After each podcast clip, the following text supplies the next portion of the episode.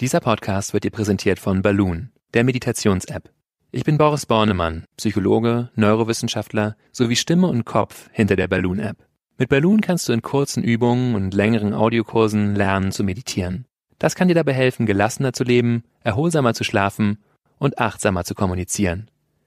15 Minuten am Tag und die Balloon-App genügen. Die App kannst du in den App Stores und unter balloonapp.de herunterladen und beim Kauf mit dem Code PODCAST30 auch 30% auf den üblichen Abopreis sparen. Installier die App noch heute und lass Balloon dein Leben leichter machen.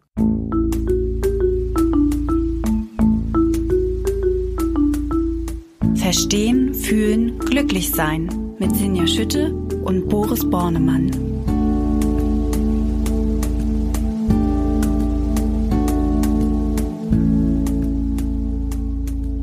Hallo und herzlich willkommen bei Verstehen, Fühlen, Glücklichsein, dem Achtsamkeitspodcast. Wie immer mit viel wissenschaftlichem Hintergrund und ganz viel Gefühl, weil wir der Meinung sind, dass Gefühl und Verstand ganz schön gut zusammenpassen. Wir, das sind Dr. Boris Bornemann, Neurowissenschaftler, Psychologe, Kopf und Stimme hinter der Achtsamkeits-App Balloon. Hallo Boris. Hallo Sinja und mit mir sitzt hier Sinja Schütte sie ist Chefredakteurin der Achtsamkeitszeitschrift Flow. Wir haben uns heute das Thema vorgenommen, introvertiert sein, Introversion.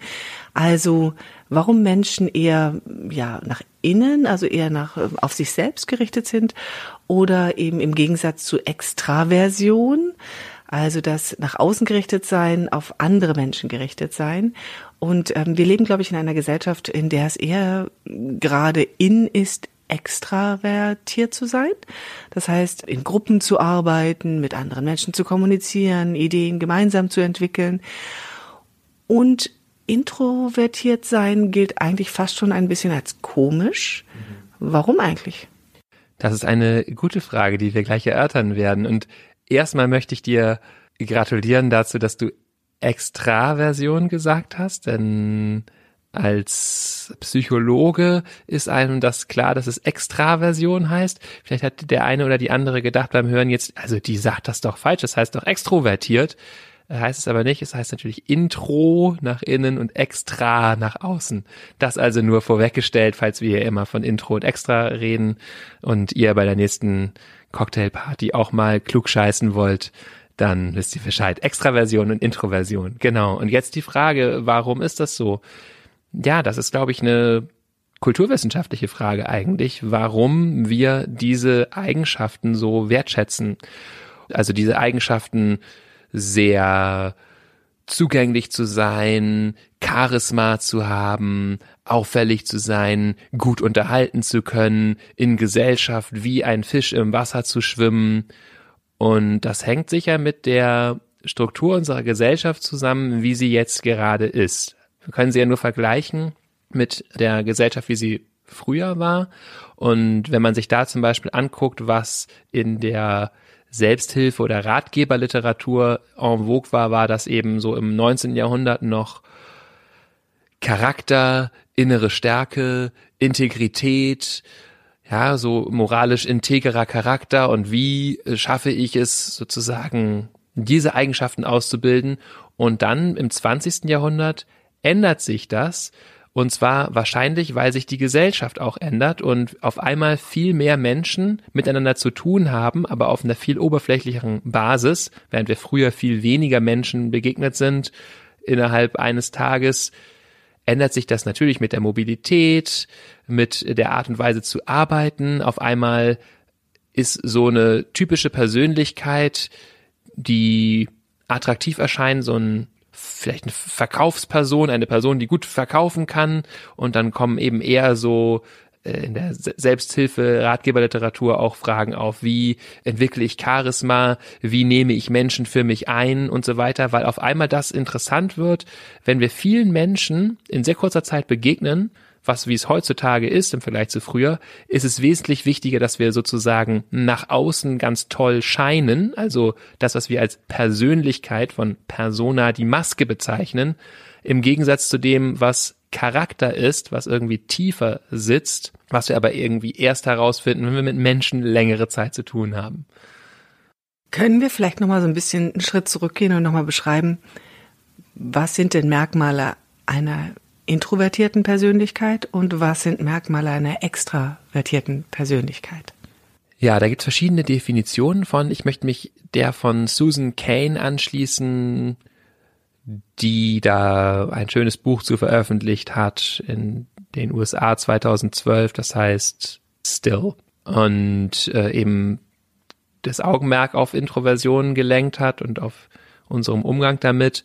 Und die definiert das so, dass es von der Stimulation abhängt, äh, von unserer Reaktion auf Stimulation. Also wie fühlst du dich in bestimmten Umgebungen oder in welcher Umgebung fühlst du dich wohl? Also Extravertierte wollen eher viel Stimulation und die Stimulation, die sie aus sozialem Kontakt bekommen. Introvertierte fühlen sich am wohlsten und auch am lebendigsten, wenn weniger Stimulation da ist. Das ist entscheidend, auch dieser Punkt mit sich am lebendigsten fühlen, der einem schon ein bisschen näher, glaube ich, an das Wesen der Introversion ranbringt, dass wir uns eben auch ganz lebendig fühlen können, sehr wohl, wenn es leise ist und wir eben auch den leisen Tönen in uns lauschen können.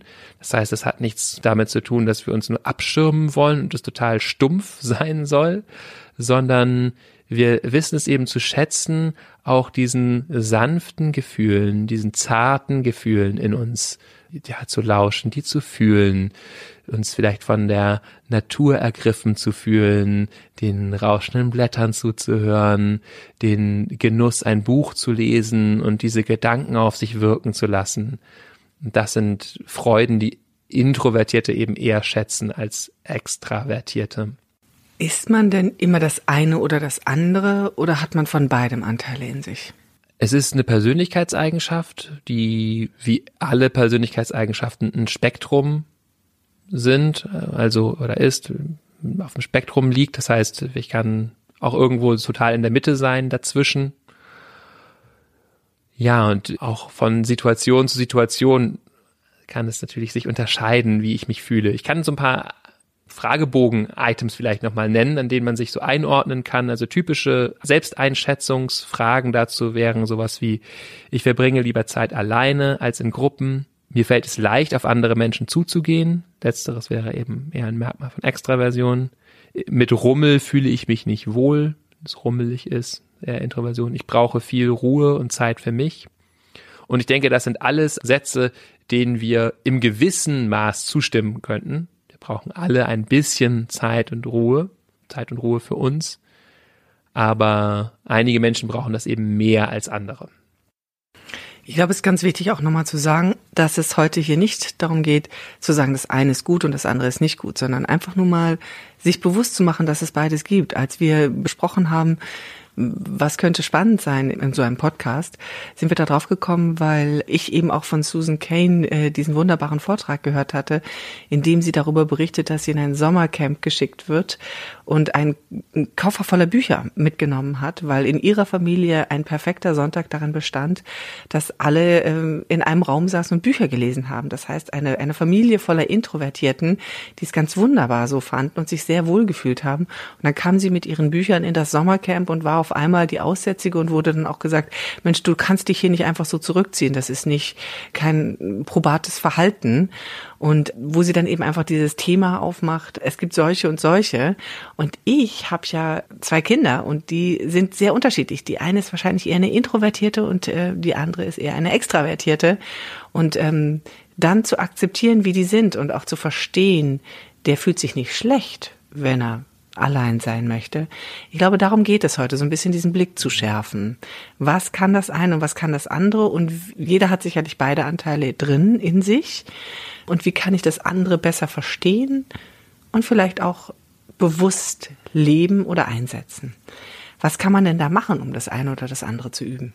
Ja, das ist die Frage, ob wir das überhaupt wichtig ist, das zu üben. Äh, ich denke, der erste Schritt ist erstmal wirklich dieses Herausfinden und Spüren, wo gehe ich vielleicht gegen meine Neigung und sich ehrlich zu fragen, möchte ich überhaupt so viel in Gesellschaft sein und unter Menschen?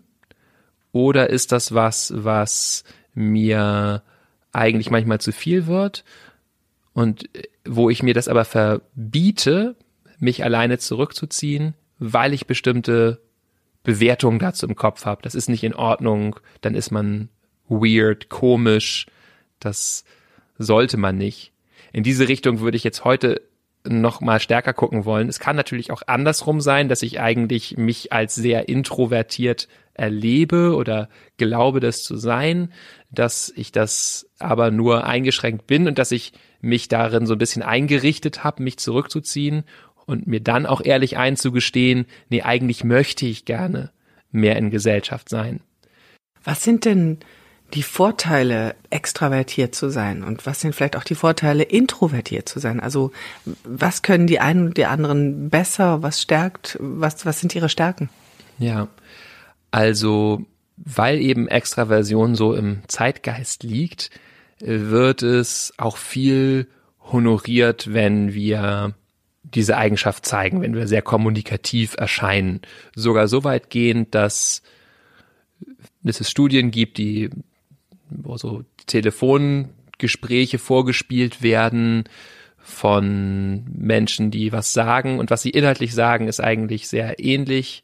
Aber die Person, die mehr redet, die wird von den Leuten dann als intelligenter, attraktiver und so weiter eingeschätzt. Also, wenn wir diese ja, Sprudeligkeit an den Tag legen, ist das häufig erstmal was, was mit Sympathie und Interesse honoriert wird von der Außenwelt. Das ist wahrscheinlich der Grund, warum so viele Leute glauben, diese Eigenschaft ausbilden zu müssen, weil es eben von vielen Leuten honoriert wird. Und natürlich ist es auch so, dass Extravertierte eben ja leichter Gruppen dann auch unterhalten können, sich dann auch besser in Netzwerke begeben können, weil sie das eher schätzen, auch mit vielen Menschen Austausch zu haben. Das ist alles sehr gut, auch Menschen inspirieren, Charisma und so weiter aber nicht alles, was wir ihnen zuschreiben, können sie tatsächlich auch gut. Denn was sie ja in erster Linie erstmal zeigen, ist, dass sie sehr sozial sind. Aber die Eigenschaften, die Introvertierte viel haben, werden auch an sehr vielen Stellen gebraucht und vielleicht nicht hinreichend wertgeschätzt. Und da will ich zwei Beispiele nennen. Einmal natürlich die ganze kreative oder überhaupt Denkarbeit, also sei es Design machen oder Design, Dinge designen, programmieren, wissenschaftliche Probleme lösen, all das sind Dinge, da brauche ich eine gewisse Portion Introversion zu, mich auch mal lange Zeit hinzusetzen ohne Stimulation und mich damit zu beschäftigen. Und darauf basieren ja ganz viele unserer großen Erfindungen und viele bekannte Erfinder und Wissenschaftlerinnen waren natürlich Introvertierte. Also diese Eigenschaften zu tüfteln, Dinge sich auszudenken, das ist das eine. Und das andere ist noch ein anderer interessanter Bereich, nämlich Führung, wo wir eben merken, häufig geraten Menschen in Führungspositionen, die sehr extravertiert sind, die drängen sich eben vielleicht in den Vordergrund, können mit jedem, reden mit jedem, aber sind nicht unbedingt die besten Führungspersonen, sondern sind eben selber ganz gut darin, häufig sich darzustellen und mit jedem so ganz gut zu können. Aber Führung erfordert ja auch wirklich ein tiefes Gespür dafür, wer hat hier eine gute Idee, auch die Fähigkeit, jemand anderem erstmal Raum zu geben, dem richtig zuzuhören, ja, einen tieferen Prozessierungsstil als so mal nett irgendwie einen Plausch zu halten, sondern sich da wirklich einzuarbeiten und zu gucken, was was ist hier erforderlich. Und da zeigt sich also, dass ähm, gibt verschiedene Studien so an Business Schools, dass Introvertierte häufig die besseren Chefs sind als Extravertierte, was man auf am ersten Augenblick nicht denkt. Aber die Extravertierten denken häufig mehr daran, wie ist so das Klima und wie stehe ich so da, während die Introvertierten häufig wirklich an den Problemen und der Aufgabe interessiert sind. Je länger man dir zuhört, desto mehr gewinnt man den Eindruck, dass, oder werden einem die, die Extravertierten immer unsympathischer, wenn ich ehrlich bin. Also insofern, äh, da scheint ja wirklich was äh, im Ungleichgewicht zu sein und irgendwas nicht gesehen zu werden. Ähm, gibt es, ich würde gerne nochmal darauf zurückzukommen, weil du sagst, dass das Lösen von wissenschaftlichen Problemen häufig besser funktioniert, wenn man das alleine tut. Ist das wissenschaftlich belegt, dass unser Gehirn bei solchen Sachen alleine besser arbeitet als in der Gruppe? Ja, äh, kann man sagen eigentlich. Also zwei Linien von Forschung fallen mir da ein. Und zwar wurde zum einen schon in den 80ern gezeigt, in der großen Studie an Programmierern, das ist eine amerikanische Studie, da wurde untersucht, wer sind die guten Programmierer. Und es schien erstmal so, als wären die innerhalb der Firma gar nicht so unterschiedlich gut voneinander, aber zwischen den Firmen gab es große Unterschiede. Und dann hat man aber deren einzelne Programmierfähigkeiten sozusagen gemessen, den Probleme gegeben, die sie innerhalb eines Tages lösen mussten. Und da wurden diese Unterschiede auf einmal weniger. Und wenn man da jetzt genauer hingeschaut hat, stellte man fest, die guten Programmierer hatten alle Arbeitsbedingungen, wo sie ein großes Büro allein für sich hatten, während die schlechteren Programmierer in so Großraumbüros saßen. Das heißt, die Möglichkeiten, das ist ja eine Art und Weise, wie wir quasi Introversion und Extraversion wertschätzen, die Möglichkeit in Stille ein Problem zu lösen, braucht natürlich auch die richtigen Bedingungen und ja, da sehen wir also Menschen, die da eher den Rückzug suchen oder eben auch den, der erlaubt wird, die sind tatsächlich effizienter, lösen die Probleme besser. Kann man sich beim Programmieren auch ganz gut vorstellen. Jeder, der Programmiererfahrung hat, ähm, es ist was, was sowohl klares logisches Denken erfordert, als auch ein gewisses kreatives Momentum, bei dem man auch eben Stille braucht. Wir haben ja hier auch mal über Kreativität gesprochen, die viel eben auch aus der Stille kommt, aus dem sich äh, mal einfach hinsetzen, das alles so kommen lassen, was wären verschiedene Möglichkeiten. Das ist das eine. Und das andere sind die Forschungen zu, zu Brainstorming und zum Ideen generieren. Also auch hier wieder Kreativität, was ich weiß gar nicht, ich glaube, das ist schon in den 30ern, vielleicht täusche ich mich jetzt, aber dieser Begriff geprägt, Brainstorming oder jedenfalls war das eine Zeit lang mal sehr en vogue, zu denken, ja, das ist super, so entstehen gute Ideen und die Forschung sagt eher, da entstehen mittelmäßige Ideen. Die richtig guten Ideen entstehen, wenn man Menschen Zeit gibt, da alleine drüber nachzudenken also kann man jetzt auch wieder schauen, was ist ein optimaler Prozess, aber in der Regel erstmal Zeit alleine geben, dann kurze Interaktion, austauschen, dann stellt sich vielleicht heraus, ah, das ist die bessere Idee, dann gehen alle wieder zurück in ihre Kämmerlein sozusagen, denken an der, auf der besseren Idee herum. Aber wir brauchen diese Stille, um zu guten Ideen zu kommen. Und das ist was, was, glaube ich, nicht so richtig gesehen wird in der heutigen Bürokultur. Spannend, dass wir alle offensichtlich hier so ein bisschen ähm, in eine Richtung gehen, die genau dem entgegensteht, was wir eigentlich erreichen wollen. Ja. Hast du den Eindruck, das ist im Journalismus auch so? Wir sitzen hier ja, das kann man dazu sagen, bei Gruner und Ja im äh, großen Gebäude hier verarbeiten ganz viele Journalisten. Hast du den Eindruck, dass die Journalistinnen, mit denen du arbeitest, eher introvertiert sind oder extravertiert? Da gibt's wirklich beides. Und ich glaube, dass es auch immer ganz gut ist, wenn es ähm, von beiden Typen etwas in Teams gibt. Und ich würde jetzt mal sagen, so bei uns in der Redaktion definitiv gibt es eine gute Durchmischung von beidem. Und die ergänzen sich auch ganz gut. Aber ich, ich stelle fest, dass es eher das Bedürfnis von Introvertierten gibt, zu lernen, aufzutreten wie Extravertierte, mhm. als umgekehrt. Und wenn ich jetzt dir zuhöre, hätte ich das starke Bedürfnis, mehr die Stille zu lernen und zu lernen, dieses fokussierte Denken, ähm, das Introvertierte offensichtlich quasi aus sich heraus gut haben. Und ich muss auch immer dran denken, es gibt ja einen ähm, wunderbaren Satz von Giaconda Belli, der da heißt, ich möchte lernen, mir selbst genug zu sein. Mhm. Und das finde ich geht sehr schön einher mit meiner Vorstellung von introvertiert, äh, von jemandem, der sehr zufrieden ist, wenn er mit sich alleine ist, ähm, ein Buch liest oder auch mit Kindern, die einfach alleine auf dem Boden spielen, ganz versunken sind. Das finde ich was ganz Wunderbares. Insofern für mich jetzt die Anschlussfrage, wie komme ich dahin, das vielleicht zu üben? Also gehen wir mal weg davon, dass dieses Extravertierte das Tolle ist, dass äh, es ist zwar offensichtlich immer noch gesellschaftlich erwünscht, aber wenn ich jetzt festgestellt habe, hm, vielleicht bin ich ja extravertiert, aber ich möchte eigentlich lernen, den Part in mir zu fördern, der introvertierter ist.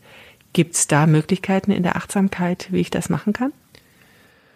Also Meditation ist natürlich quasi par excellence ein Weg darin, das zu üben, alleine zu sein und sensibel zu werden gegenüber meinen inneren Regungen. Und das kann, gerade wenn ich sehr extravertiert bin und so Glaubenssätze habe, wie das ist komisch, alleine zu sein, auch erstmal ungewohnt sein und vielleicht auch unangenehme Aspekte mit sich bringen, zu sagen, jetzt sitze ich hier, jetzt werde ich unruhig, ich leiste ja gar nichts, ich bin ja nicht mit jemand anderem im Kontakt. Und genau das sind natürlich die Regungen, die dann eben in uns sind. Das ist dann das Curriculum der Meditation, dann mit denen zu sein, zu fühlen, was fühle ich da eigentlich, was sind das eigentlich für Gedanken und was wir dadurch erreichen oder was entsteht mit immer mehr einer regelmäßigen Meditationspraxis, ist auch natürlich eine Freude am Alleinsein, eine Freude an dieser Feinfühligkeit. Das ist, glaube ich, was, was ja Meditierende über die Zeit immer mehr erfahren, dass das eben auch sehr, sehr, sehr schön sein kann, ganz in Stille zu sein und die kleinsten Regungen in sich und natürlich auch in der Umwelt wahrzunehmen.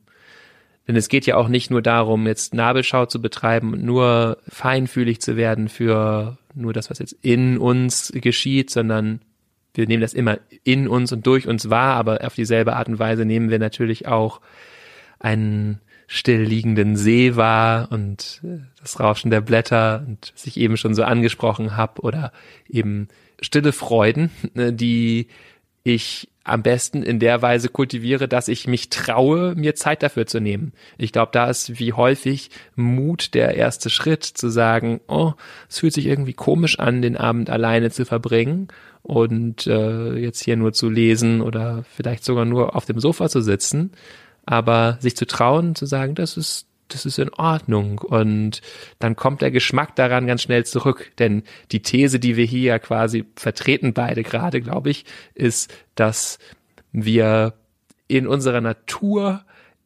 introvertierter sind, als die Kultur es gerade zulässt. Also dass wir eigentlich, oder viele von uns auch eine Sehnsucht danach haben, nach dieser Tiefe, nach etwas, was nur dann entsteht, wenn ich eben Zeit mir nehme, wenn es ruhiger ist, wenn ich vielleicht in einem zwei Personen, in einem Vier-Augen-Gespräch bin, nicht in der großen Gruppe, nach diesen tiefen, intimen Momenten, dass wir danach Sehnsucht haben. Und je mehr ich mir Gelegenheit dazu gebe, indem ich solche Situationen schaffe, umso mehr werde ich das auch erleben. Ja, auf jeden Fall. Also insofern viel wieder mitgenommen aus dieser Sendung, würde ich sagen. Wir sind mir schon wieder am Ende unseres Podcasts angelangt. Also für mich hat sich zumindest verändert, dass äh, mein Blick auf das Introvertiertsein und das Extravertiertsein, nämlich dass äh, das, was man sofort als das empfindet, was gerade in ist, was gerade, was gut ist, was vielleicht auch nach dem Motto eine Führungspersönlichkeit ausmacht, muss nicht unbedingt das sein, was richtig ist, sondern ähm, ich werde sicherlich beim nächsten Mal ein zweites Mal hingucken, wenn ein stillerer Mensch in der Runde ist und ähm, da mich nochmal für stärker interessieren. Das ist sicherlich etwas, was man hier aus diesem Gespräch mitnehmen kann.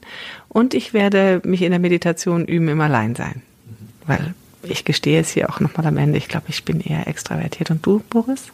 Ja, ich bin, glaube ich, ein extravertierter Introvertierter. Also ich bin, ich glaube, als Kind war ich sehr eher introvertiert und habe im Laufe der Zeit mir auch eher angewöhnt, extravertiert zu sein. Also das eher gelernt. Und das macht mir auch viel Freude, unter Menschen zu sein. Das muss man vielleicht auch dazu sagen. Auch Introvertierte erleben unter Menschen häufig ihre glücklichsten Momente. Es ist nicht so, als wären die nur ja, als wären wir dann nur glücklich äh, im Alleinsein. Aber ich schätze es tatsächlich auch schon sehr, mal Stille zu haben. Obwohl es ja natürlich auch Phasen in meinem Leben gibt, wo diese Stille zu kurz kommt, weil ich einfach viel unterwegs bin und viel unter Menschen bin. Siehst du, ja. mir geht's genau andersrum. Ich werde, glaube ich, immer introvertierter und sehe nämlich immer mehr nach Momenten des Alleinseins. Ich mhm. bin so viel mit so vielen Menschen zusammen. Ja, siehst du, so hat das ganz was, äh, noch was ganz Philosophisches am Ende bekommen. ja, vielen Dank, dass ihr zugehört habt. Vielen Dank, Boris, ähm, für die vielen Infos. Und wir freuen uns natürlich drüber, wenn ihr diesen Podcast mögt und uns ähm, gut bewertet mit vielen Sternchen in der App von Apple. Und nächste Woche hören wir uns wieder mit dem Thema Meta. Das hört sich jetzt sehr kryptisch an, aber es heißt so viel wie liebevolles Bewusstsein. Und das ist was ähm, sehr Klassisches, was sehr Fundamentales in der Achtsamkeit. Da freue ich mich drauf. Ja, und wir sagen danke fürs Zuhören und tschüss bis nächste Woche. Dankeschön. Tschüss.